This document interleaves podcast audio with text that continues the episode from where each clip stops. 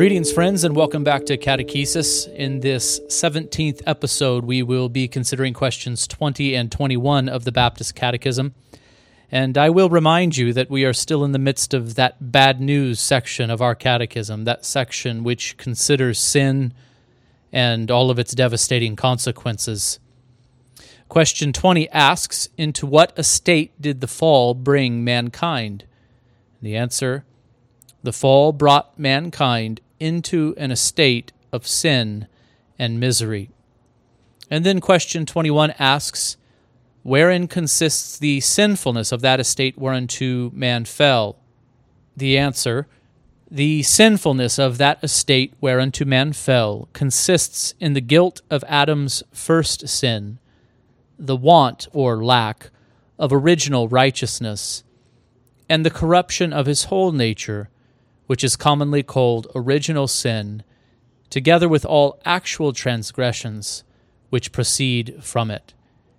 This is a very long catechism question and answer here in question 21. So, parents, we will need to uh, break this up and perhaps simplify it uh, for our children uh, this week. So, let's get to it. Again, question 20 Into what estate did the fall bring mankind? And the answer here is brief. The fall brought mankind into an estate of sin and misery. I think it is important to notice that man's fall into sin did not cause men and women to cease to be human. In fact, even after the fall, man is still said to be an image bearer of God. Man, after the fall, is still man. He is still made up of body and soul. He possesses the same faculties of the soul that he possessed prior to his fall into sin. Man is a rational creature. Man is an emotional creature. Man is a willing creature. Uh, this he was prior to the fall, and this he is after the fall. What has changed, though, is his state of being. I will remind you of chapter 9 of our confession, which provides us with a wonderful overview of the states of being of man from his innocency in the garden to his sinful state, to the state of grace through faith in Christ, and to the state of glory which all who are in Christ will enjoy in the life to come. Question 20 of our Catechism notes that when man sinned, he fell from that innocent and upright state of being into a state of sin and misery. This is the state of being into which all of the children of Adam are born into this world. Romans 5 18 through 19 is listed as a proof text in our catechism, and I will read it now. Therefore, as one trespass led to condemnation for all men, so one act of righteousness leads to justification and life for all men. For as by the one man's disobedience the many were made sinners, so by the one man's obedience the many will be made righteous. Paul is here comparing Adam with Christ. And the thing to notice for now is that through Adam's disobedience, the many were made sinners, namely all who descended from him by ordinary generation. Adam's sin, his fall, brought mankind into an estate of sin and misery, just as our catechism teaches. Question 21 then asks, Wherein consists the sinfulness of that estate whereinto man fell? Maybe another way to put this is, What is the sinful state composed of? What does it involve? And the answer is very important. The sinfulness of that estate whereunto man fell consists in the guilt of Adam's first sin, the want of original righteousness, and the corruption of his whole nature, which is commonly called original sin, together with all actual transgressions which proceed from it. And so notice four things. One, the sinfulness of that estate wherein man fell consists in or is composed of the guilt of Adam's first sin. Our confession in chapter 6, paragraph 3, helpfully points out that this guilt of Adam is imputed to us. We are guilty before God because of Adam's transgression. This guilt is imputed or credited to all who descend from Adam. It is a legal thing. And this, of course, corresponds to the righteousness of Christ imputed to those who believe. I should again cite Romans 5:18 through 19, which I just read a moment ago, for this is what it teaches, the imputation of Adam's sin to those descended from him, and the imputation of Christ's righteousness to those who are united to him by faith. Again, Romans 5:18. Therefore, as one trespass led to condemnation for all men, so one act of righteousness leads to justification and life for all men. For as by the one man's disobedience, speaking there of Adam's sin, the many were made sinners, so by the one man's obedience, speaking of Christ here, the many will be made righteous. Adam sinned and others were declared guilty, and similarly, Christ was obedient, he was righteous, and his righteousness is given to those who believe upon his name. Again, it is a legal thing. Uh, the principle of representation is clearly active here. Secondly, the sinfulness of that estate whereunto man fell consists in, or is composed of, the want of original righteousness. Want means lack. Romans 3:10 says, as it is written, none is righteous, no not one. And so in our sinful and fallen state no human being is righteous before God. We are born with Adam's guilt and we ourselves do actually sin. We lack original righteousness.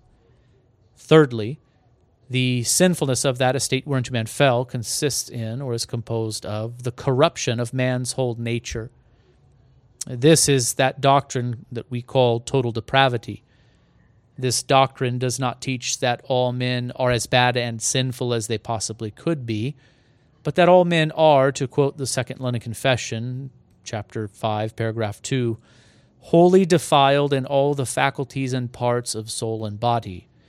Uh, this means that we are by nature all twisted up and distorted. Uh, this is true of our intellect, our emotions, and our will. Our understanding is darkened. Our hearts lead us astray. And instead of willing that which is good, we will that which is evil by nature. Uh, stated differently, we are by nature dead in trespasses and sins. Ephesians 2 1. And the psalmist was, of course, right to say, Behold, I was brought forth in iniquity, and in sin did my mother conceive me. Fourthly, the sinfulness of that estate whereunto man fell consists in, or is composed of, all of these things, together with uh, the actual transgressions which proceed from it. In other words, uh, not only is the guilt of Adam imputed to us, not only do we lack original righteousness, and not only are our natures corrupted, but these things do also lead to actual transgressions. We ourselves commit actual sins and this we do from a very young age. Isaiah 53 6 famously says, All we like sheep have gone astray, we have turned every one to his own way, and the Lord has laid on him, speaking of the Christ prophetically, the iniquity of us all. And Jesus in Matthew 15 19 speaks of how we sin out of a corrupted heart, saying, For out of the heart comes evil thoughts, murder, adultery, sexual immorality, theft, false witness, slander. And so, brothers and sisters, I would encourage you to read both chapters 5 and 9 of our confession, for they do fill out the teaching that is provided here in brief in questions 20 and 21 of our catechism. But I will conclude by reading chapter 5, paragraphs 2 and 3 of our confession, for I think they will round things out for us nicely. Uh, paragraph 2 of chapter 5 says, Our first parents by this sin fell from their original righteousness and communion with God, and we in them, whereby death came upon all, and becoming dead in sin and wholly defiled in all the faculties and parts of soul and body. Paragraph 3. They being the root, and by God's appointment standing in the room instead of all mankind, the guilt of the sin was imputed, and corrupted nature conveyed to all their posterity, descending from them by ordinary generation or procreation. Being now conceived in sin, and by nature children of wrath, the servants of sin, the subjects of death, and all other miseries, spiritual, temporal, and eternal, unless the Lord Jesus set them free. And so I wonder did you hear the little word of hope at the end of LBC 5.3? Uh, there so much bad news in this section of our catechism and also in this section of our confession. But the framers of our confession could not but help to provide a glimmer of hope to the reader, saying, Unless the Lord Jesus set them free. And indeed, this is the gospel. Jesus can set you free if you would believe upon him. He has defeated sin and death. He has atoned for sins. Through faith in him, the forgiveness of sins is received.